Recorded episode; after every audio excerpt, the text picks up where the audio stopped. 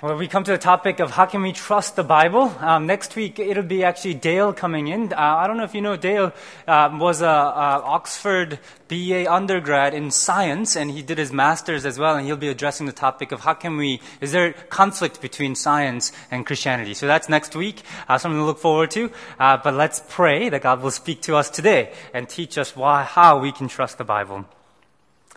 Lord, we thank you that your word is a living word. We thank you that it is God-breathed, inspired word of God that we can trust with our lives. And we pray that you'll send your Spirit, give us listening ears, and give us sharp minds to grasp all the things that you have prepared for us to hear. In Jesus' name we pray. Amen. Well, Anne Rice is a popular author who's known for her most famous book, Interview with the Vampire. And she was raised Catholic, but she lost her faith at some point, and she later came back to the Catholic faith. And when she was asked why she came back to the faith, this is what she wrote.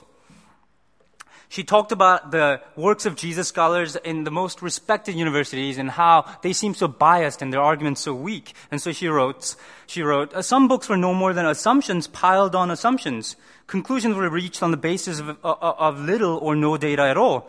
The whole case for the non-divine Jesus who stumbled into Jerusalem and somehow got crucified.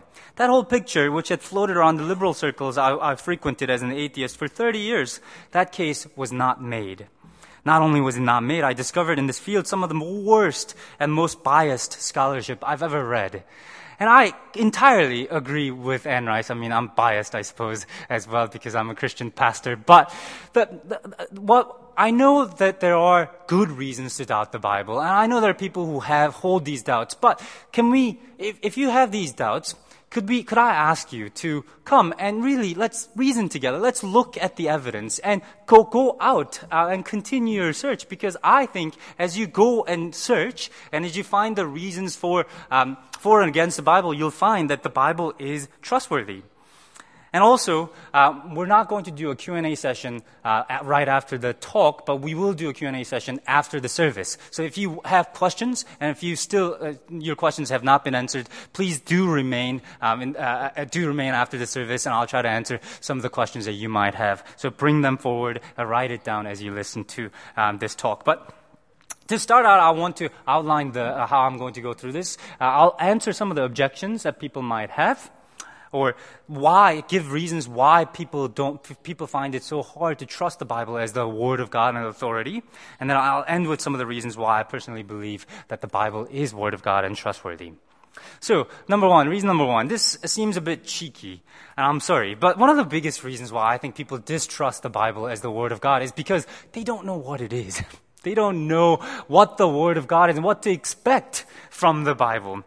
And I think a lot of people assume that the Bible is full of errors and mistakes because they haven't learned to read the Bible, how to read the Bible themselves. And if they knew it and they knew what to expect from the Bible, I think they won't be so quick to jump to the conclusion that the Bible is full of errors.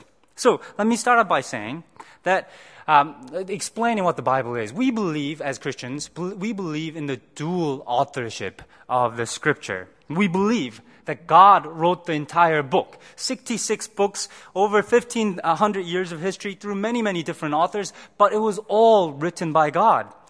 We just read today that all Scripture is God-breathed, God-inspired, and directed by God. They're all God's words, even the difficult bits, even the genealogies, and the bits that we find hard to understand. And this means that we do have to read the Bible in a different way than we read any other book. We have to read on our knees, and we have to ask God to come and help us to read. We read in order to obey it. So the Bible is a special book because the Bible is God-breathed, and it's the Word of God. But the dual authorship means that it's also God wrote it through people. People wrote it. Human authors of the Bible were not passive. Unlike the claims of Quran, the Bible wasn't dictated by God and some people just wrote it down. That's not how the Bible was written. God used people. God used human minds and experience and their thoughts their circumstance and situations. God used all those things to write through these people. And there's a difference you can tell. I mean, if you go home and read the Gospel of Luke, just read the first couple of chapters and read Gospel of John. There's difference in their style, in their language, in their vocabulary, grammar, syntax. It's because Luke and John were two different people. Luke was an educated doctor, and John was a fisherman. And fisherman's language is a lot easier to read in Greek. So God wrote the Bible through people. And we need to consider the consequences of what that means, the fact that God wrote the Scripture through different people. So, for example, the Bible contains ordinary language of everyday speech. So we might say, if you go to Central today, you might say, oh, there are millions of people here today. You didn't count how many people are in Central, but you're saying that there were a lot of people.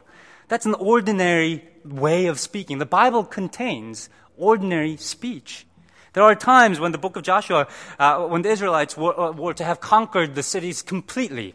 But then later on in the book of Judges, we find actually that there are people, survivors from those conquests.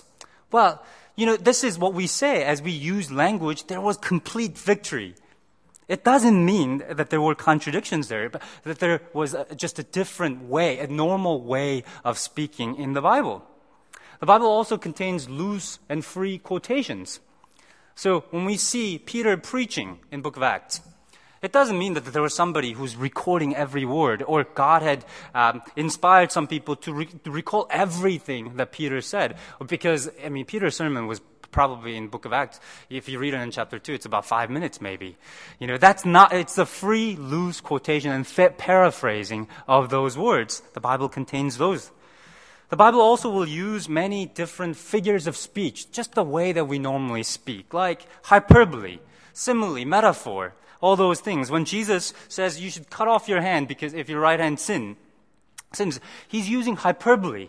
He's exaggerating to make a point that sin is really bad. The consequences of sin is really bad. It's a terrible thing.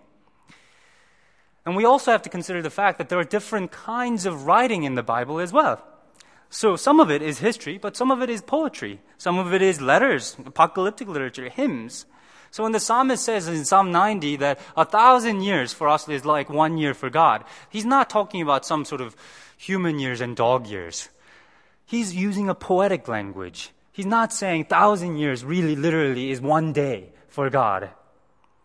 And finally, because it's written by people who lived in history in a particular culture, we have to consider the historical and cultural context in order to read the Bible. If you take that out, it's very difficult to read. You'll get the wrong message. So, for example, let's take polygamy. Some people believe that the Bible can't be trusted because it has polygamy. It seems to condone polygamy, the practice of one man having many wives. But what that means, really, is that the Bible was written at a time when polygamy was the norm. It doesn't mean that the Bible is condoning it.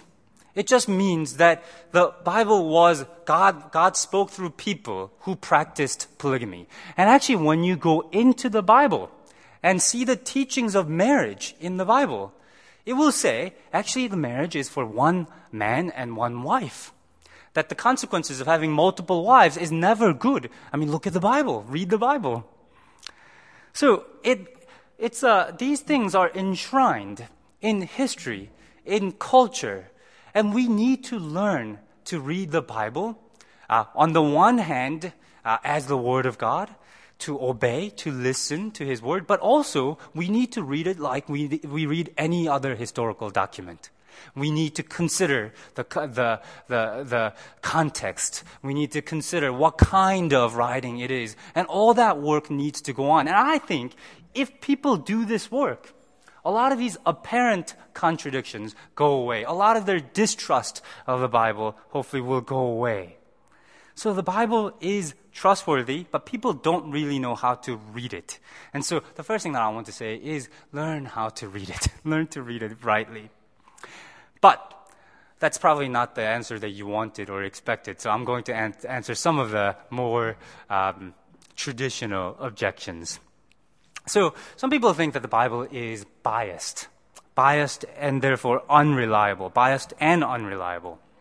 So people believe that the Bible is full of myths and stories that are made up. And it's true that some of the stories in the Bible are made up. So parables, when Jesus tells a parable, that's a made-up story to make a point. But a lot of the Bible claims to be history. Gospel of Luke starts out like this. Well, the chapter 2 starts out, "In those days Caesar Augustus issued a decree that a census should be taken of the entire Roman world." And what that is history. It's claiming to be history. But the thing about history is that it's checkable. It is checkable. There are things who are fact-checking these things all the time. I mean, the Bible must be one of the most fact-checked document in the history of the world. There are plenty of things that we can check. And in the Old Testament, there is, if you go to the British Museum, there is this thing called Cyrus Cylinder. King Cyrus of Persia sent people back to their homelands at a certain point, and that's recorded in the book of Ezra. And you see, you can see the Cyrus Cylinder in the British Museum. You can see how it corresponds to the book of Ezra. 2 Kings 20:20, 2 Chronicles 32:30 records King Hezekiah digging a tunnel, and that was built 2,800 years ago. And you can go to Israel today. That's my feet up there. That's my feet. You can go and walk through the tunnel today. And that was a find. They didn't know it existed before. And when they found it, they found that there was Hezekiah's tunnel that was recorded in the Bible. There are archaeological evidence for the Old Testament. Now, that doesn't mean that it can be proved in every single way. Archaeology doesn't work like that. But there are sufficient evidence there to make it trustworthy. The Gospels are much attested in history as well. So, for example, for a long time, there was no physical evidence that the governor of Israel, Pontius Pilate, existed. No physical evidence that he existed. But this find happened in 1961. So that's not that long ago. 1961, they found an inscription that clearly mentions Pontius Pilate with the accurate the title given to him. That title wasn't found anywhere else, and so people thought that Luke was making things up. But that the title is found in that inscription. The point is, biblical archaeology is there. Things can be checked out. There are archaeologists whose primary source is the Bible. And you can't do archaeology in that part of the world without the Bible. So there's archaeology, but there's external historical documents that attest to the Bible as well. So for example, Josephus, as a Jewish historian, he writes about Jesus, and that's there. Roman historians like Pliny and Tacitus mention Jesus and his followers as well. There are Near Eastern records of interaction between Israel and other nations. They are there as well. So there's archaeology, but there is also extra biblical material that sort of attests to the historicity of the Scripture. But some people think then, this whole thing is about the text. The first point is about the text.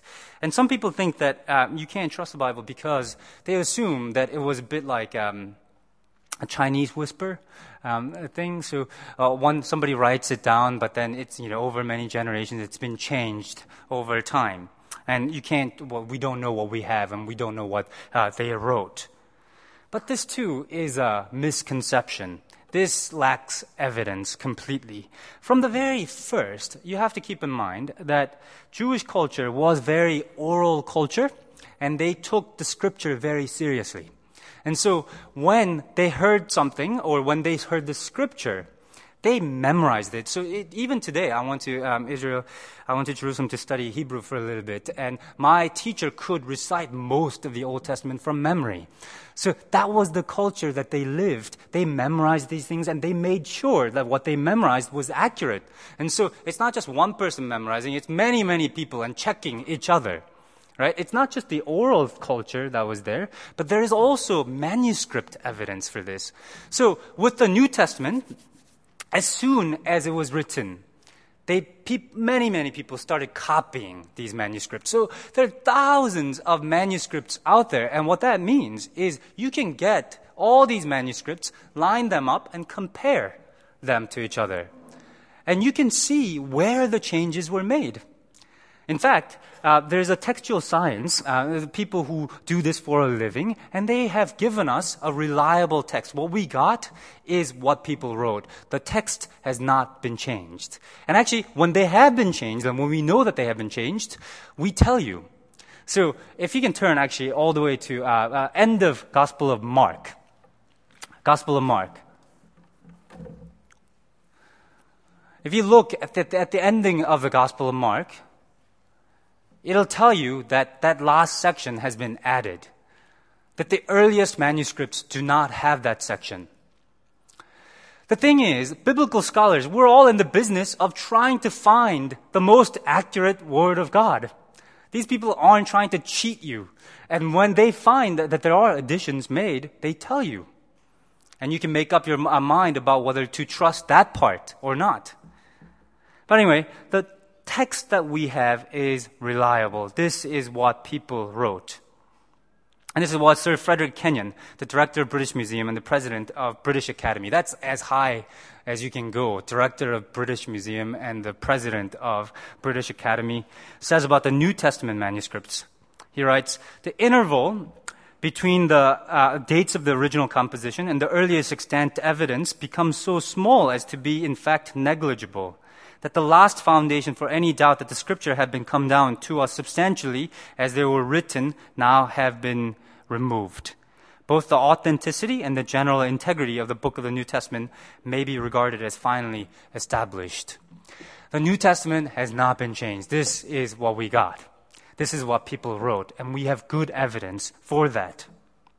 So you might say, well, the text might not have been changed, but maybe they wrote it, through their biased lens. How can we trust these Christians who are trying to convince other Christians?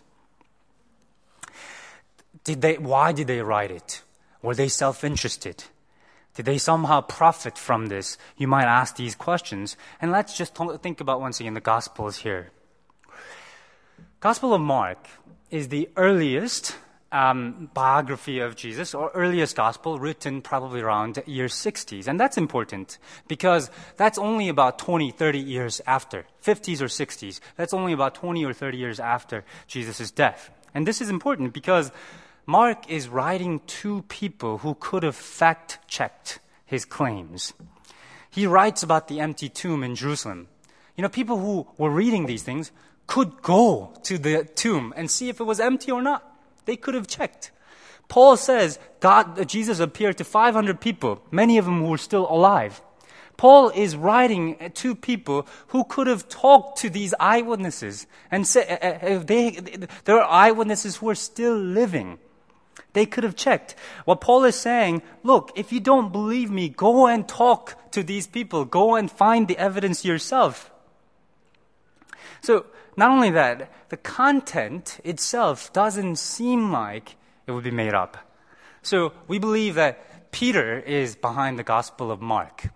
So Mark, through his relationship with Peter, wrote this Gospel. But why, if Peter is behind the Gospel of Mark, think about how stupid Peter comes across in Gospel of Mark. Nobody reads the Gospel of Mark and then goes, wow, Peter was that wonderful disciple. And it's not just Mark. There are other disciples, too. James and John, who want to sit next to God and next to Jesus when he comes back. If they are the ones who are writing these things, why are they making themselves look so bad?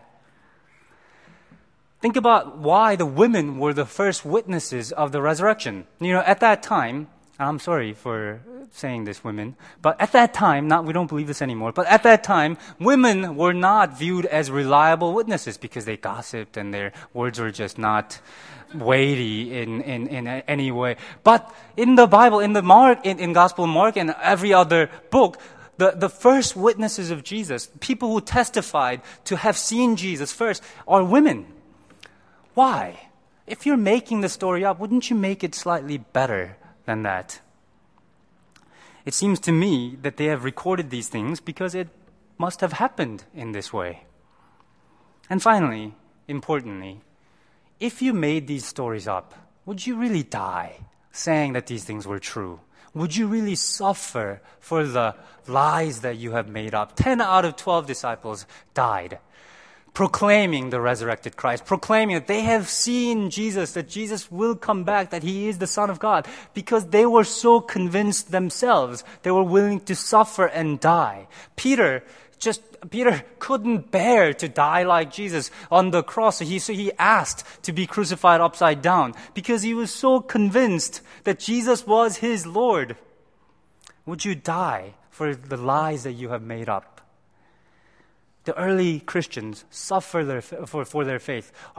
It seems to me that they are. It's true that they are biased. They do genuinely believe that Jesus is the Son of God. But that doesn't mean that their words are not accurate or that they're biased and so therefore they're not unreliable. They truly believed that Jesus was the Son of God, and they were writing things that they genuinely believed themselves, and they were willing to suffer for it. So, biased and unreliable. I hope I've answered some of that question. So you might be convinced now that maybe the text is reliable and the people who wrote them were well-intentioned, but some people might say, well, it's such an ancient book and it seems so outdated and culturally irrelevant. There's still this idea that some people believe that people who lived 2,000 years ago were just so gullible that they believed anything. But people haven't changed much in 2,000 years. This isn't true, that people believed anything 2,000 years ago. People had no less tough time believing that a person who died came back to life. That was a difficult thing to believe even 2,000 years ago. There was a whole party of people, we talked about them last week, Sadducees, who just couldn't believe that there could be resurrection. If you think about the New Testament and what the disciples are saying, they're trying to convince people, a skeptical audience. These aren't people who are going, of course Jesus rose again. Of course this sort of thing happens all the time. They're not writing to people like that. They're not talking to people like that. The New Testament is written to convince the skeptics, people who didn't have a hard time that things like this happen.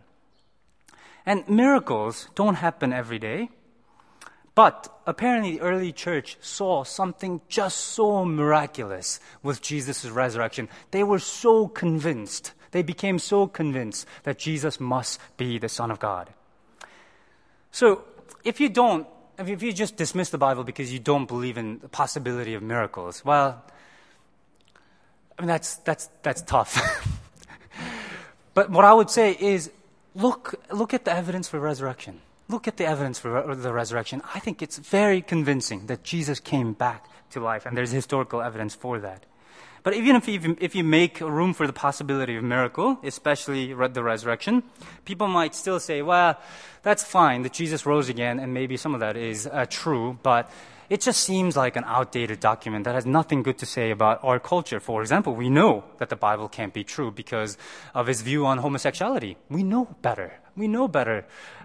Its view on women, slavery, sex outside of marriage. These things that the Bible says, it's some things that people back then, people who were less civilized and less cultured and people who were less enlightened believe.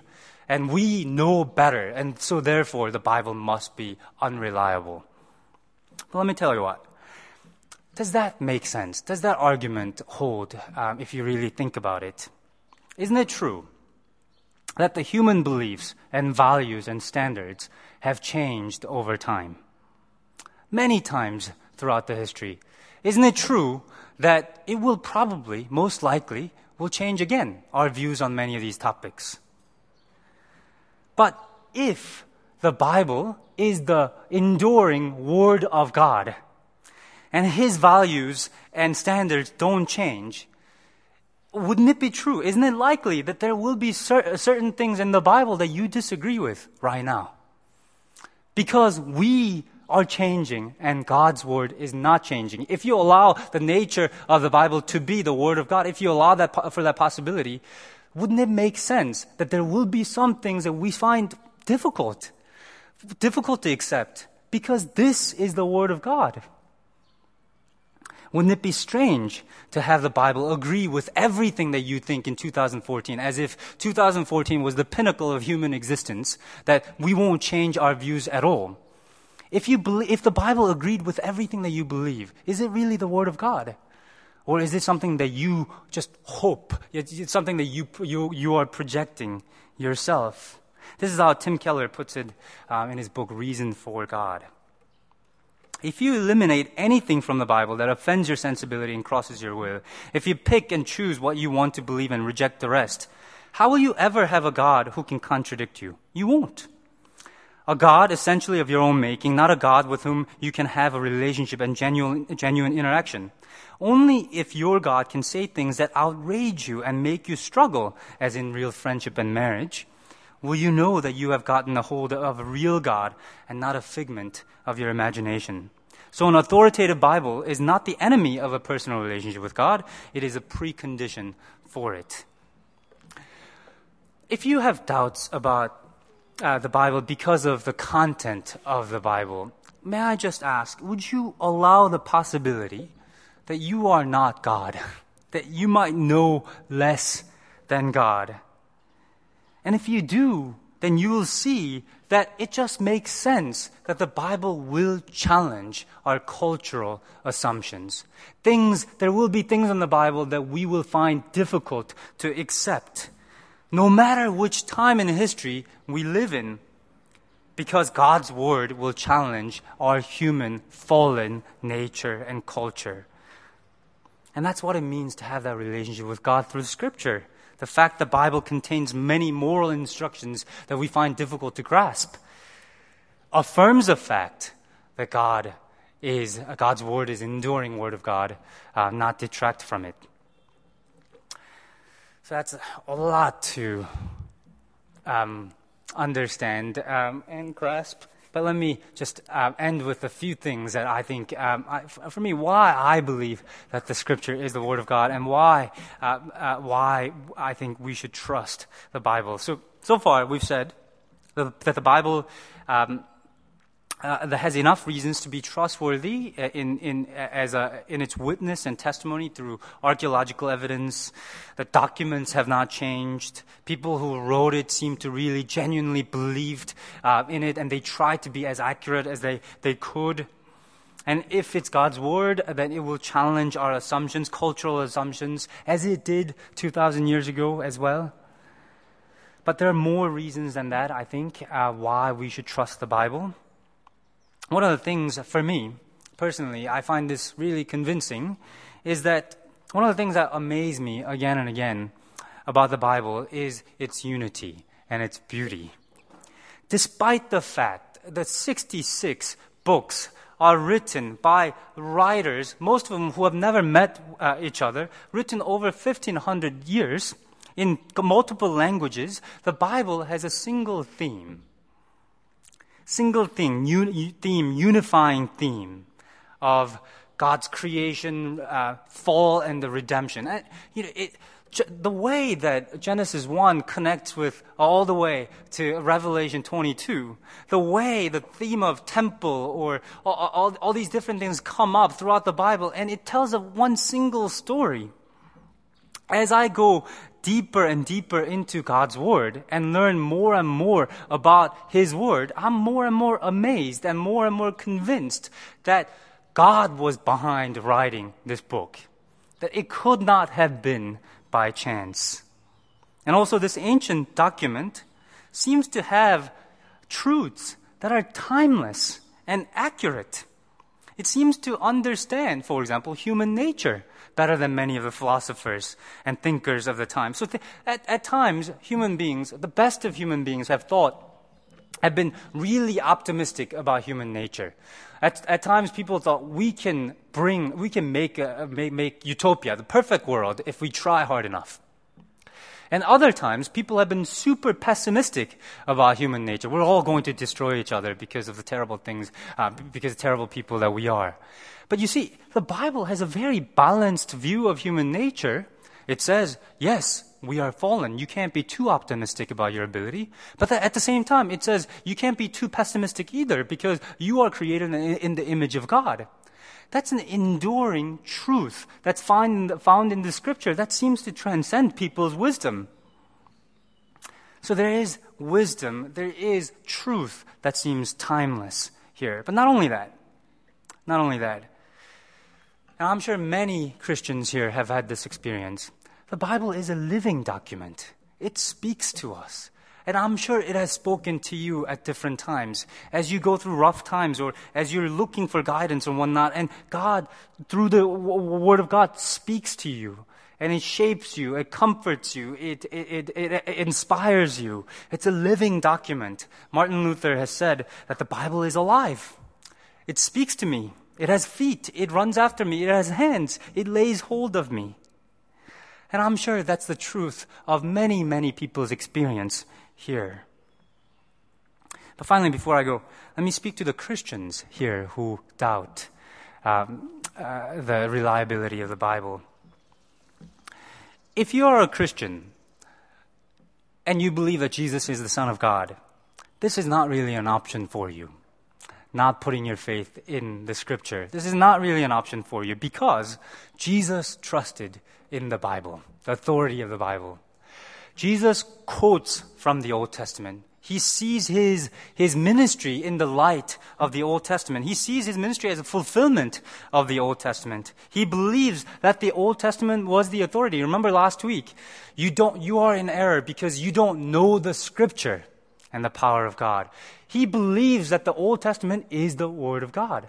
And if you believe that Jesus is the Son of God, you have to put your trust in the Scripture, in the Old Testament. And in the New Testament, before he goes to the cross, he makes provisions for the New Testament to be written. John 14:26 says, "The Holy Spirit, whom the Father will send in my name, will teach you all things and will remind you of everything that I've said." Or similarly, in John 16:13, "When the Spirit of truth comes, he will guide you into all truth." And he did. He caused the Scriptures to be written. All this, there's a lot. There's a lot of literature, a lot of evidence. All this I've said, you might still not be convinced. But like Anne Rice did, would you examine the evidence? Would you go? There are good books out there. Case for Christ is one. Reason for God by Tim Keller, that's another one. There are many, many good books and websites and blogs and all sorts of things out there. Would you examine? Would you weigh the evidence? You might find that the Scripture is a historically reliable document that hasn't changed. That's trustworthy. But more importantly than that, if you still doubt the trustworthiness of the Bible, could I challenge you to come to Christianity Explored? Come and read the Gospel of Mark together. If you don't want to come, could you read one of the Gospels? Just take up one of the Gospels and start reading it. Because the Bible is a living Word of God, and you might have the experience that many, many thousands of people throughout history have had, which is Jesus coming out of those pages and telling you that he is a trustworthy, wise, amazing person that you can trust. You can trust and put your life into his hands. You might be convinced that indeed that he is the Lord, and if he is the Lord, that his words in the Scripture are also trustworthy as well. But let's pray. Let's pray as we end.